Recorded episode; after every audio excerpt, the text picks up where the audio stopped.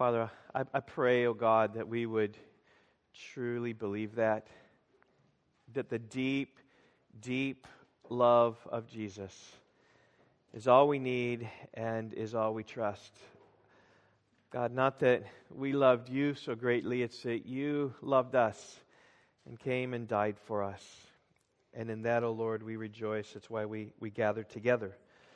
So would, would pray, O oh God, that today the, the fruit of my message would be a love from you that spills out towards other people. We pray in Jesus' name. Amen. Well, love is in the air. It was uh, Valentine's Day just a, a, few days ago on uh, February 14th, a day in our, our, church, our calendar, not even our church calendar, our secular calendar, when we as a, a nation celebrate romantic love. And uh, that's done several different ways. It's done by flowers, perhaps, or candy, or cards, or notes, or perhaps dinner out, even as a, as a custom, a common occurrence. The day is named after St. Valentine. Don't know if you know much about him. I didn't know much about him until this week. He was a, a priest and bishop in the third century uh, AD, ministered to persecuted Christians, and was martyred, put to death for his Christian faith on February 14th, 269 AD. And then several hundred years later, Galerius, Pope Galerius, declared a feast day in honor of Saint Valentine. But it was only until the 14th century, began in the 14th century, when, when Chaucer, the great writer of poems and, and tales, medieval uh, chivalrous literature, when he he, he brought up the idea of Valentine and combining him with love. It wasn't the 1700s um, when England began celebrating, much like we do today, with, with gifts of candy and flowers and, and love notes. The only difference today is that our handwritten notes have been transformed by mass produced Hallmark cards, which, of course, Hallmark is very happy about. But it's a holiday that we as a church can fully embrace um, we think about romantic love is, is lifted up in the Bible. In fact, there's a whole book of the Bible devoted to romantic love. That's the, the Song of Solomon. It was a husband and wife demonstrating their love towards one another. And um, I trust many of you celebrated the holiday a few days ago in, in your own way. Well, this morning we're going to talk about love.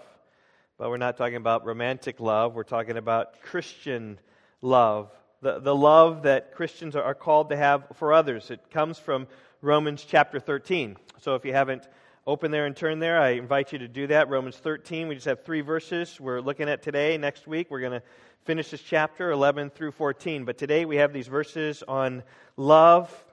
Just want to read them and, and listen, listen for love as I read them. Owe no one anything except to love each other. for the one who loves another has fulfilled the law. For the commandments, you shall not commit adultery, you shall not murder, you shall not steal, you shall not covet, and any other commandment are summed up in the word You shall love your neighbor as yourself. Love does no wrong to a neighbor, therefore, love is the fulfilling of the law. I trust you can see just how, how often love is mentioned in the passage. It's mentioned five times in these three verses. It's twice there in verse 8, once in verse 9, and, and twice in verse 10. Appropriately, the title of my message this morning is Christian Love. It's what's being talked about here in Romans 13. I have two points. The first is this that love is our moral obligation. Love's our moral obligation. It comes right there in verse 8 where Paul writes, Oh, no one anything except to love each other. We have a moral obligation to love. Now, Paul, in writing this, goes into the realm of finances and the imagery there, the imagery of borrowing and lending and debts and obligations. He says in regards to others, right, you should have no debt to one another except your debt to love others. Now, there are some who would take this verse simplistically and, and say that you should never go into financial debt. It's always wrong. You shall owe no one to anything. They simply read that and, and conclude that based on a partial phrase of a, of a verse in Scripture. And uh, one of the biggest difficulties of this is that, that it, when you take the entire take the Bible into account, you realize that the Bible nowhere speaks of debt as a sinful, immoral thing. In fact, there are places where God encourages lending. For instance, the Sermon on the Mount, Romans 5:42, "Give to the one who begs from you, and do not refuse the one who would borrow from you." Jesus is telling if someone begs or borrows, you give it to them, you lend to them. It's okay for them to be in your debt. If financial debt was morally wrong, Jesus would never have encouraged us to lend to others. In fact, um, the parable of the talents, the master commended those who would have uh, lent out their money. Maybe you remember that the parable of the talents is when the, the master gave different sorts of financial talents, is what they're called, but gave finances to people. And the, and the one who had 10 produced 10 more, and the one with five produced five more. And the one with one took it and dug it in the ground and gave his master back what he had. And listen to what this master said. He said, You wicked and slothful servant, you ought to have invested my money with the bankers and at my coming, I should have received what was my own with interest. In this case, not, not gaining interest was viewed as the evil thing. Not using your money wisely to give and gain the interest. If you go back to the Old Testament, lending to others was encouraged in the law, especially as a means of helping others. I need to. Uh, okay, I'm all right. Uh, Deuteronomy 15, 7 and 8. If anyone among you, one of your brothers, should become poor in any of your towns within your land that the Lord your God is giving you, you shall not harden your heart or shut your hand against your poor brother, but you shall open your hand to him and lend him sufficient for his need, whatever it may be. Right? So if someone, I'm, I'm sorry, thank you. so if someone's in debt, someone's in need, you are free to give to them to help them accomplish what is they need to do, or financially they're, they're constrained. I don't think the law would have encouraged this if it was financially and if was morally wrong to be in financial debt. The Lord would not be encouraging you to lend to others. It was evil for them, sinful for them to go into debt. Now, that doesn't mean that debt is good. In fact, debt brings a lot of hardship. Proverbs 22, verse 7 says, The rich rules over the poor, and the borrower is the slave of the lender master slave relationship here. If you're in debt, you're a slave. You're a slave to the one who is lending you the money. You labor for them, you labor to pay them back for what they have given to you. And if you don't pay back, the master is going to come looking for you. If you don't pay back your mortgage, the bank will pay, will foreclose on your house. If you don't pay back on the loan on your car, the bank will repossess your vehicle. If you don't pay back your credit card, you'll be contacted by the debt collectors who will come after you. It's because you are their slave. They are over you. It's because when you're in debt, you don't own those things. The master does until you've paid them in full. It's only when you pay them in full that the master releases his control, but in that time you are a slave, and that's not good. And there's a, there's a burden that debt can carry a bondage. And I've heard enough testimonies of people who've worked their way out of debt. And one of the things they speak about is the immense freedom that it brings when they finally get out of debt. My simple counsel to you is this just pay your debts, first of all. David's counsel, Psalm 37 21 says, The wicked borrows but does not pay back, but the righteous is generous and gives. So the wicked is the one who holds, right, doesn't pay back, but the righteous is generous he gives, he pays back. So pay your debts. In fact, that's why the NIV translate this verse, right? Uh, Romans 13:8. If you have an NIV in your in your lap, let no debt remain outstanding, except continuing the debt you have to love one another, right? In other words, don't don't leave it outstanding, but just keep paying it, keep paying it, and pay your your debts. Don't be like the wicked one who borrows and doesn't pay back. And, and I just say this, real simple, right? Pay your debts as quickly as you can. Get that burden off your back. You read, you've read uh, Pilgrim's Progress before? Christian's around there with a big burden on his back, and he's like, Why are you walking around with that burden? Get rid of it. Get rid of it. Get rid of it. He looks to the cross, he is, is rid of it. Make sacrifices, live a simpler lifestyle, take on a second job, Get yourself in a position where you can be a giver. Jesus said it's more blessed to give than to receive. But that's not what Romans 13 is talking about. It's more of a, a sidelight just to talk about to talk about debt a little bit. Romans 13, verse 8, is not talking about financial debt. And, and I say that because of the context. Uh, the context, he's not been talking about finances in Romans 12 and 13. He's been talking about relationships. He's been talking about serving others. Just even, even look back there in, in Romans chapter 12 and verse 6. As, as we have gifts that differ according to the grace that's given to us, let us use them. Let us serve one another. That's what he's talking about in chapter 12. He gives us a picture of body life. Um, he's talking about loving others, a theme he's going to return to here in chapter in our text, chapter 13, verse 8, but in chapter 12, verse 9. Look what he says. He says, Let love be genuine. Abhor what is evil, hold fast what is good, and love one another with brotherly affection. So he's talking about loving other people. Right there in verse 10, he's talking about honoring other people. He's talking about serving the Lord. He served the Lord by serving others and by helping others. He says in verse 13 about giving, contribute to the needs of the saints, and seek to show hospitality. That's loving strangers. He's been talking about rejoicing and weeping with others. Verse 15, right? Caring so deeply with others that your emotions are invested in their emotions. If they're weeping, you're weeping. If they're rejoicing, you're rejoicing. That's what Paul has been talking about. He's talking about hum- walking in humility with one another. Chapter 12 and verse 16. Live in harmony with other, one another. Do not be haughty, but associate with the lowly. Never be wise in your own eyes. Right? Be with the lowly, be with the humble. He's talking about doing good to others. Romans 12, verse 21.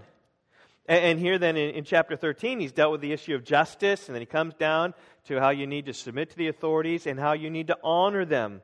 Verse 7 Pay to all what's owed. Maybe there's some financial things, but that's honoring those who are above you, right? The, the governmental authorities. You need to give to them and honor taxes to whom taxes are owed, revenue to whom revenue is owed. And then it comes back again. The, the bottom line of that is respect to whom respect is owed and honor to whom honor is owed. He's talking about personal relationships all through Romans and 12. And I don't think here in 13 all of a sudden he's shifting. Just this one little statement says, Oh, no man anything. I don't think that points out that you should not be in debt in any way. But I, I, do think that it speaks about our moral obligation. If you're in debt, you have an obligation, a financial obligation, and we all are in debt. We have, debt, we have a debt of love to pay for one another, to one another, the debt of love. And just as the wicked borrows but does not pay back, so also the one who does not love others is wicked. You have a moral obligation to love, and your obligation extends far and wide. I believe, and I'll show that it, this extends to everyone. Your obligation to love extends to everyone. Of course, you start with your inner circle, right? Those you're closest with, your, your spouse, your family, your brothers and sisters. And then the responsibility to love go, goes out more, which is to church family, um, extended family, maybe church community at large.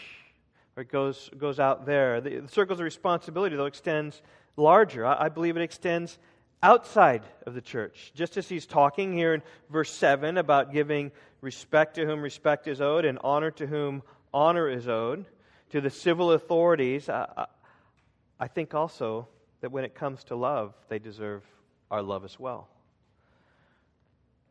Now, of course, right, your love for your family is going to be different than the love for your teller at the bank, right? right? You're not, you're not going to, to love them in the same way that you love your family. You don't even know them, particularly strangers. Like, how can you love strangers? Like, you don't even know their names or the, or the whatever, the person checking you out at Best Buy. You're like, you don't even know these people. How are you supposed to love them? Well, didn't Paul tell us in chapter 12, verse 13, to love strangers. That's what hospitality means. Hospitality fundamentally means loving strangers, and the greatest way to do that is bringing the strangers into your world and your home. You need to love those who are checking you out at the store. And your love for your closest friends are going to be different than your love for your enemies. You probably spend more time with your closest friends than you will with your enemies. But didn't Jesus tell us to love our enemies? Matthew 5, verse 43. You've heard that it was said, You shall love your neighbor and hate your enemy. But I say to you, love your enemies and pray for those who persecute you. Jesus then continued. He says, For if you love those who love you, what reward do you have? Do not even the tax collectors do the same? And if you greet only your brothers, what more are you doing than others? Do not even the Gentiles do the same? In, in other words, right, if you're going to be different, if you're going to live this Sermon on the life, Sermon on the Mount sort of life, your love should be different. You should be loving your enemies. Don't just be like everyone else in the world. Everyone else in the world loves their friends. But our call is to love our enemies. And that's one of the reasons why I've said our, our love here, our moral obligation to love, is far and wide. But our moral obligation to love here is also deep and never ending. It's the idea of how Paul exhorts us to love in this verse. It's the idea of owe no one anything except to love each other. When it comes to loving others, you have a debt that is never, ever paid. It's like falling into the bottomless pit. You'll never stop falling. It's like giving to a fire, it's going to always keep burning. It's going to always say more, more, more. And so, likewise with love, it's a, it's a, it's a, it's a debt you're never going to pay. With your taxes, you can finish paying your taxes. With your custom, you can finish paying your custom or your revenue. With your honor, your leaders, you can honor your leaders and then kind of be done with it. When you pay a debt, you're done. When you perform your civil duty, you're done. When you put in your hours at work, you are done. But when it comes to love, you're never done. Your debt is never paid. Like, just, just think about this. This is um, Valentine's Day. And um, you, you, think about husbands and wives and loving one another. And, and uh, men, can you say this? I love my wife as much as I should. There's nothing more I need to do. My heart is right. I don't need to work at it any longer because I'm done. Right, wives? That it's not going to work. Wives, you can't say the same thing about your husband. Well, I love my husband as, as much as I should. And my I'm I'm just all done, mate. There's nothing more that I need to do. I don't need to work at it anymore. I just love him to bunches. Right? That, I mean that's how love works. It's like it's like never fulfilled. It's like never completed. You you never arrive there. We're never finished paying the debt of love we owe. Husbands, listen. Love your wives as Christ loved the church and gave himself up for her. Maybe when you die for your wife, then maybe you've loved to the uttermost.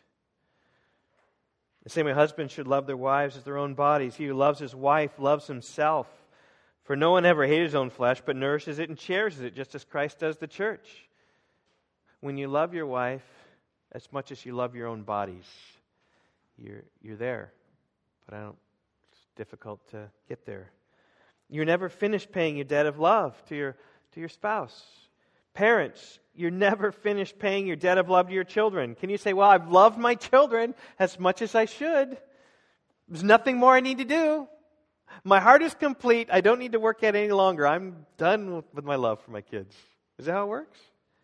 That's how it works. Children, you're never finished paying your debt of your love to your brothers and sisters. Okay? I love my brothers and sisters as much as I should. I, have loved them all that I need to. Uh, there's nothing more I need to do.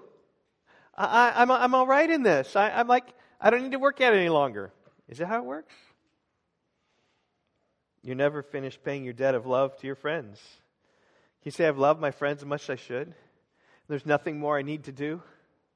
I'm totally set. I just love my friends.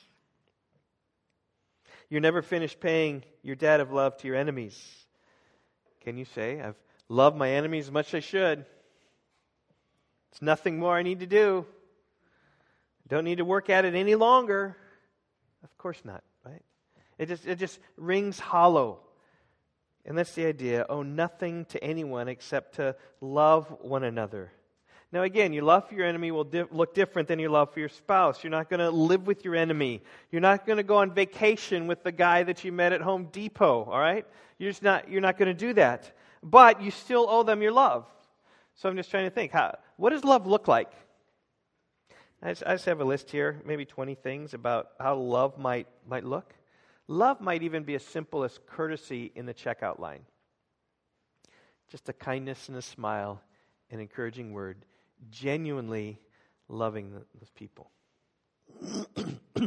it may mean expressing appreciation to your child's teacher. A phone call or note or an email, just, just saying, I, I want to bless them. I want to help them. I want to do unto them as they would have do unto me. They're laboring hard. I want to encourage them. Maybe it means that. Maybe it means giving cookies at Christmas time to your neighbors and the extent of your love, the extent of your time and resources, how, how far neighbors go out. But love might be even meeting new neighbors who are four houses down, who you've, you've not even seen hardly at all. Love might mean hosting a Christmas party so that you can come to know your neighbors. It may mean bringing a meal to those in need. It may mean taking a friend out for dinner. It may mean a cup of water to those in need. It, maybe, maybe I'm just picturing a cup of water, right? You, maybe you're working at a marathon and you're just loving and praying for those who are passing by and you're giving them cups of nourishment as they run by on their race. Maybe that's what it means. Maybe it means showing interest in a conversation. You ever been in a conversation with some person's talking and you're like, I'm so done with this conversation. I'm not interested in it. I got other things to do. And love might just continue to show interest in that. Love might be helping push a car out of a ditch. Might be love. Love might be um, shoveling a driveway. Maybe. For a, a neighbor, close friend, maybe driving someplace and doing that. Uh, love might mean an encouraging cheer at a basketball game. Love might mean some attendance at a performance that you don't really like to go to. Love might mean house sitting for a dog. Love might mean tough love. To prompt our prayer time this morning, just invite you to prayer meeting. You're more than welcome to come. We'd had about 30 of us there today. I want 100 is what I would really like. I'd love for us to meet here. And uh, so we talked about, just to prompt our prayer, Proverbs 3.12. The Lord reproves those he loves as a father the son in whom he delights. Love might be reproving someone else. Yvonne and I were talking about this text last night, and she said, well, Does it just mean that we just need to be a doormat to everybody? No, love might mean rebuking someone because it's the way you love. Love might mean a father disciplining a son, it might mean a boss disciplining an employee. That might be love, tough love, saying the hard things. Love might be evangelism and preaching the gospel to somebody, even if they reject it. Still preaching it, right? Speaking the truth in love. Speaking the truth, and yet genuinely loving the people on the backside. That's what it might mean. It might mean tough love. It might mean enduring the difficulties people have, the way they, they grate on your nerves, because love bears all things. It might mean making excuses for somebody because they have, they have failed you in some way, and so you make an excuse of why it is that they have failed you because love believes all things. It may mean really believing in someone and really pressing on because you, you hope all things for them, giving them opportunity. And love endures all things. I mean, it just continues to go through the years of trial and hardship. Love might look like that. Um, for moms, love might mean making dinner. For dads, this might mean cleaning their rooms and picking up their socks. For children, it might mean cleaning your room for your mom and dad. It might mean giving honor. I, I, don't think that giving honor is outside the realm of love. I think you can love in giving honor. I mean, there's a list. It can go on and on and on and on. And And I'm just, I'm just throwing out suggestions of how love might be, how you can love a stranger, how you can love an enemy, how you can love an intimate friend or a family member. All different types of ways in which to show love. But love is our moral obligation. It is what God calls us to do. We are all in debt to one another to love one another. Well, secondly, not only is love our moral obligation, but love is also fulfilling the law. We get that. Second half of verse 8, 9, and 10. Let's just read again. Verse 8 Owe no one anything except to love each other. For the one who loves another has fulfilled the law. For the commandments, you shall not commit adultery, you shall not murder, you shall not steal, you shall not covet, and any other commandment are summed up in this word you shall love your neighbor as yourself. Love does no wrong to a neighbor, therefore, love is the fulfilling of the law. And I, trust you can see again where I get this fulfilling of the law. Right? Say love is fulfilling the law because he says it twice. He says it at the end of verse 8 the one who loves has fulfilled the law. He says in verse 10, therefore, love is fulfilling the law. And you notice both of those are reasons. By verse 8 is the reason. It says, Oh, no one do anything except to love one another. For, that is, because the one who loves has fulfilled the law. This is what we are called to do. We are called to, to moral obligation to love because love fulfills the law. And then finally in verse 10, it's a, it's a conclusion of these things. In, in 9 and 10, he begins to explain about, about all these different commandments and how they work and interact. They're summed up in loving your neighbor as yourself. Therefore, since they're summed up in love, love fulfills the law. Now, Paul shows this by, by putting forth a few of the Ten Commandments in verse 9. For the commandments, you shall not commit adultery, you shall not murder, you shall not steal, you shall not covet. And any other commandment are summed up in this word you shall love your neighbor as yourself. Now, he began by, by stating a few of the Ten Commandments. Uh, the commandment not to commit adultery. What commandment number is that? Do not commit adultery. How many of you know? What is it, Thatcher? Seven. You're exactly right. Okay, how about the, how about the next one? You shall not murder. Is that one? Six. Good. Okay, how about the next one? You shall not steal. Yes.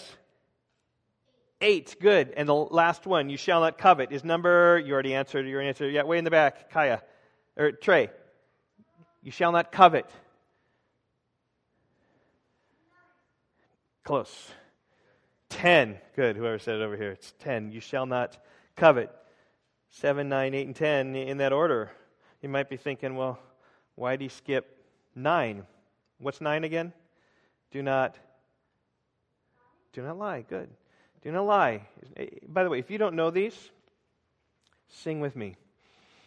Do not worship any other gods. Do not make any idols. Do not misuse the name of God. Keep the Sabbath holy. Honor your father and your mother.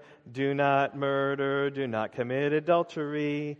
Do not steal. Do not lie. Do not covet anything. so, right there. There they are. We sing that in Kids Club. So, these kids have all been involved in Kids Club and they know the Ten Commandments. You ought to know the Ten Commandments. You ought to know them, be able, be able to go. But, but here, you, if you knew, they just kind of the last half, and they, they missed number nine. Um, didn't even cover the, the first half, Paul did. But there is this little phrase, and any other commandment is summed up in this word. So, not just the Ten Commandments, all other commandments in the law, right? Any sort of moral commandment. You can always sum it up in terms of this you shall love your neighbor as yourself. That is, you can sum up the, the second half of the Ten Commandments with that. The first half of the Ten Commandments are you shall love the Lord your God with all your strength, heart, soul, mind, and strength. That's why you don't worship any other gods. And don't make any idols, because two are too many. And do not misuse the name of God. That's all, all Him, directed towards Him, and keeping the Sabbath holy, which is kind of a, a worship of Him, but it's also good for yourself, helpful. But anyway, any, any sort of horizontal command that there is is summed up. You shall love your neighbor as yourself. That's interesting. That last command isn't from any of the Ten Commandments. It comes from Leviticus 19 18. Paul quotes it here because it does a great job of boiling down the second half of the Ten Commandments is to love your neighbor as yourself. And the reasoning is simple, right? We don't we aren't to commit adultery because we love our own marriages. We wouldn't want someone to come in and destroy our own marriage. Therefore, we're going to do to our neighbors we would have them do unto me. I love my neighbors, I love myself. I don't want you destroying my marriage, so I'm not going to destroy your marriage. Uh, we're not going to murder because we're not to murder because we want to live, right? And, and we don't want someone to come in and, and shoot us because we want to live. Therefore, we won't do that with anyone else. In fact, Jesus even calls us not even get angry. We don't like people getting angry at us and calling us names, so we won't get angry and call each other names, is the idea. We won't steal because we like our property. We don't want someone to come in and, and break into our house and take our property. And so, likewise, we shall love our neighbor as ourselves. If that's what I don't want, then I'm going to do that to them as well. And coveting is, is similar. It's like similar to stealing, right? We, we like what is ours, and what ours is ours. And we don't want others to be tempted to come and take what is ours. So, therefore, we ought not to covet and want, lest we take and steal someone else. And that's why Paul sums it up. You shall love your neighbor as yourself. Now, Paul here is plagiarizing, right? Who's he plagiarizing?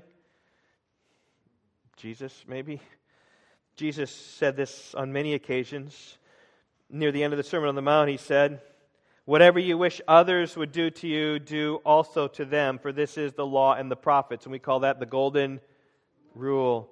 Maybe different words, but do unto others, you would have them do unto you. That's loving your neighbor as you love yourself. It's what Jesus taught. It's the high call of how to live a righteous life in the sight of God. And Jesus says there in the Sermon on the Mount, this is the law and the prophets. Loving your neighbor as yourself is the law and the prophets, is the exhortation to how God calls us to live. But this wasn't the only time that Jesus said that. In Matthew 22, you can read the story about an expert in the law who came to test him, trick him up. He said, Teacher, which is the great commandment in the law? And I think he's trying to trick him by saying, Okay, you got 10 of them. Which one are you going to pick? And Jesus doesn't pick any of them, but picks two of them. And they're from Deuteronomy and they're from Leviticus. The first is, Jesus said, You shall love the Lord your God with all your heart, soul, mind. And this is a great and first commandment. The second is like it you shall love your neighbor as yourself. On these two commands depend all the law and the prophets. Loving God, loving your neighbor. It's where it all depends, where it's all summed up, is right there. It's real, real simple. Stand for loving God is Deuteronomy 6, loving God with everything you have. And then the standard for loving men is loving like you would love yourself. And as you do this, you fulfill the law. That is, you walk in step with the law. You, you do what the law says. That wasn't the only time Jesus mentioned this. He brought this in also with the idea of loving your neighbor. It's a good representation of the whole law with the rich young ruler. And maybe remember the story. He's an up and coming man in the community. He's got wealth, he's got influence, he's got promise, he's got a future ahead of him. And he was troubled in his heart. And he came to Jesus and said, Teacher, what good deed must I do to have eternal life? What do I need to have to have eternal life? What do I need to do to have eternal life? And Jesus said this Why do you ask me about what is good? There's only one who is good. If you want to enter life, keep the commandments. Now, on any Bible college test, that would get an F. Right? What do I do need to inherit eternal life? Keep the commandments. Eh, wrong answer, right? What do you do to get eternal life? Tell me, people, what do you do? You believe in the Lord Jesus Christ, right? You believe, but he's putting this out there. He's just saying, okay, well, keep everything. He's trying to convict this man of sin, was the idea. And the guy said, which ones? And Jesus says, again, very similar to what Paul says you shall not murder, you shall not commit adultery, you shall not steal, you shall not bear false witness, honor your father and mother, and you shall love your neighbor as yourself. Basically, he puts a standard there of perfect righteousness. You want to get into heaven, you want to have eternal life? Well, keep the commandments. What commandments? Well, love everyone like you would love yourself all of a sudden you're like, whoa, I've not done that. So Jesus' answer was true in one sense. It's like the path that's supposed to get there but never really can or, or does. And the rich young ruler didn't realize how far below the standard he fell. He said, All these I have kept. What do I still lack? What an amazing statement. I've kept them all. And so Jesus said, Okay, let's just see. Have you fully paid your debt of love to all those around you? Let's just see. He says, If you would be perfect, go and sell what you possess and give to the poor, and you will have treasure in heaven, and come, follow me. Basically, you want to you want to show, let's just test this, right? Just give everything away, follow me, and then you pursue other people. Lo- love your neighbor enough that you give away all to go out and to reach them. But when the young man heard this, he went away sorrowful because he had great possessions. There was the eternal life set before him. Jesus says, Forsake all, and follow me, keep the commandments. And he, he was sorrowful. He, he should have repented and just said, Christ, I can't do that. I need help. Jesus said, Well, welcome to the club. Why don't you come? I'm your Savior. I will, I will help you. He didn't get the eternal life that he was seeking because he didn't meet the conditions that God requires, fulfilling the law laws, perfect love. In fact, that's why Paul said in our text this morning that love fulfills the law. Like, like love will be the thing that, that fills it all up, that, that completes it. Love does no wrong to a neighbor. Therefore, love is the fulfilling of the law. It's a, it's a tricky phrase there, what it means to fulfill the law. It's the same thing that Jesus said in the Sermon on the Mount. Do not think I've come to abolish the law and the prophets. I have not come to abolish, but to fulfill. That is, I have come to complete them. And, and in Matthew's context, I mean, you can look at it prophetically, where Jesus came to fulfill everything the prophets prophesied about him. Jesus was born of a, a virgin in Bethlehem so as to fulfill what was spoken by the prophets. Matthew says that really clearly. Right? This happened so as to fulfill what was spoken by the, the prophets. So that's a prophetic fulfillment. And in some regards, Jesus didn't come to abolish the law, he came to fulfill them. That's one regard in how he did it. It's certainly true, but that's not how Paul used it in Romans 13. I think it's a nuance of what Jesus was referring to in, in uh, Matthew chapter 5 when he speaks about, I've come to fulfill it, I've come to complete it, I've come to live morally. Jesus came to live the law fully. He came to love far and wide. He came to love deeply. You know the, the song, right? Deep and wide, deep and wide, there's a fountain flowing deep and wide. That's the idea here, right? He loved widely and he loved deeply. It's exactly what Jesus did.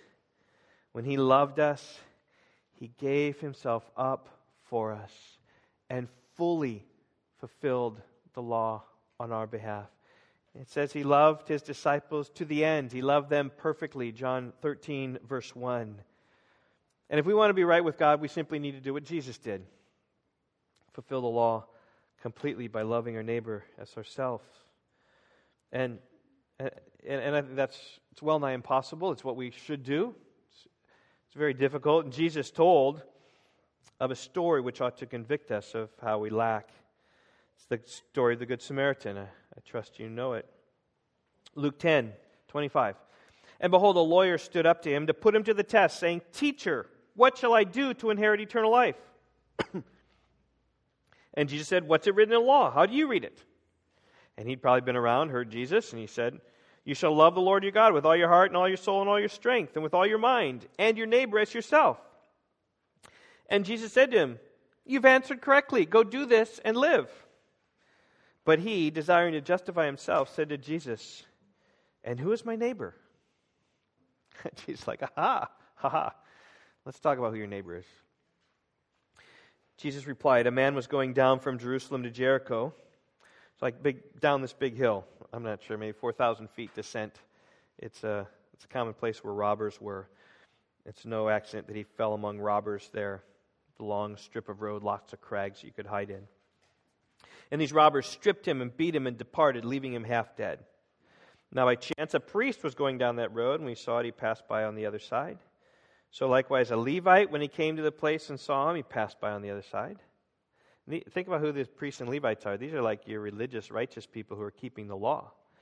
And Jesus says basically they, they want nothing to do with this. They want to go do the religious ritual. But a Samaritan, this half breed, despised person who wasn't righteous according to the law, who was an outsider, couldn't even come into the Holy of Holies, couldn't even come into the Holy Court. As he journeyed on, he came to where he was, and we saw him. He had compassion. And he went to him, bound up his wounds, pouring on oil and wine, and then he set him on his own animal and brought him to an inn and took care of him.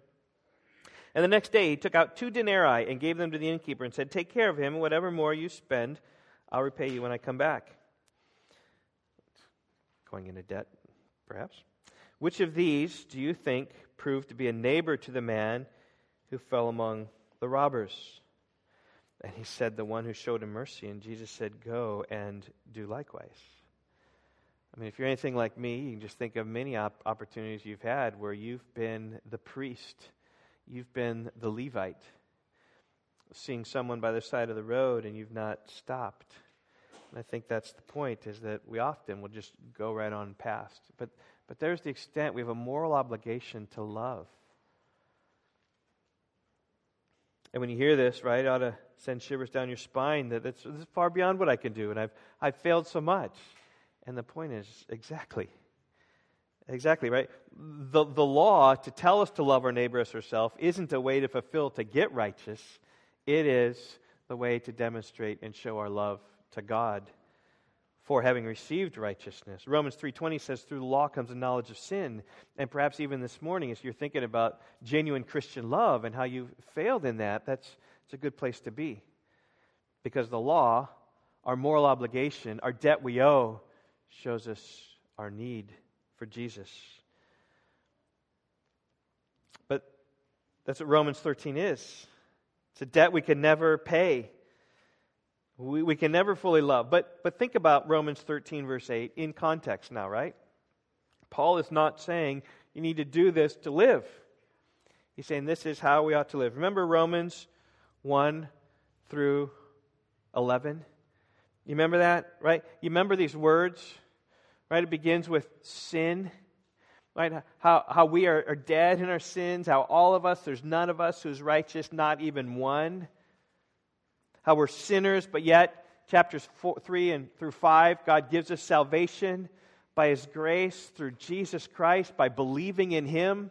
Yes, though we're sinners, He saved us by His grace, and that transforms how we live, chapters 6 and 7. So we've gone through that. The sanctification, how He, how he changes us and molds us to walk us in, in the image of Christ. We, we walk in that way.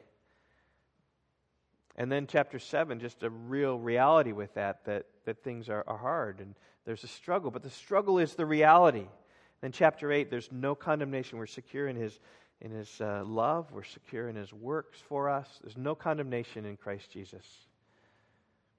And then chapters 9 through 11 just show his sovereignty, exerting his sovereign will, carrying us into the end. And now we're in this section that's the, the service section.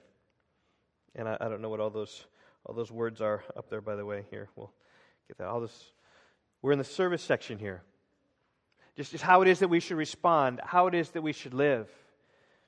And Paul, in Romans 12, says this is all response. Romans 12, verse 1 I appeal to you, therefore, brothers, by the mercies of God to present your bodies a living sacrifice, holy and acceptable to God, which is your spiritual worship. In light of all the mercy that God has shown you, the sinner though you be, He saved you and He's sanctifying you and changing you and giving security and exerting His sovereignty over your life.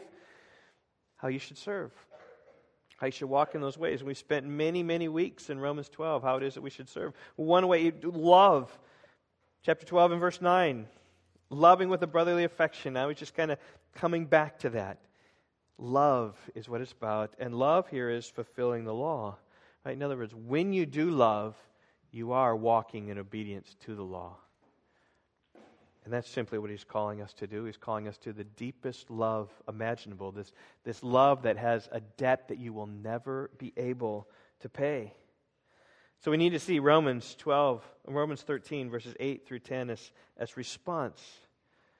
And he's calling us to love deeply. And so I just ask are you loving deeply? Are you thinking about ways that you can show love towards others? Not to gain anything, but merely to say, if that's God's delight and that's His heart, and if He wants me to love, I've been saved to love, and that's what I'll do. Right? Uh, Ryan mentioned earlier, we love because He first loved us. And this is, He's loved us first, and so does we turn and we love. So, do you have a a genuine Christian love? It's really my, my question for you this day. Let's pray. Father, I pray you would stir within us a heart and a passion to love and serve others. God, where hearts are, are convicted, I, I pray you would do two things. God, first, show the love of Christ in that heart. God, that would strengthen and encourage. God, that, that would realize that we aren't in condemnation when we, when we fail in our love. And so I, pray that where conviction has come, may Christ come stronger. Father, but I, I pray also, God, that you would strengthen that soul that's convicted in its lack of love with God's love that is, is poured out. It says in Romans 5 5 that God's love has been poured out into our hearts through the Holy Spirit who's been given to us. And I pray that that love that's in our hearts, God, may then flow out in love towards others. And, I pray that that would be a, a symbol of all of us that when people look at uh, the people of Rock Valley Bible Church, that they would say, well, there, there are people that love. They, they love each other and they have loved me, and I see them loving other people and serving. God, may that be our testimony. God, not, not because we are such great, strong people, but because you've changed us and transformed us to respond to your mercies, God, by loving others with a thoroughly Christian love. We pray in Jesus' name. Amen.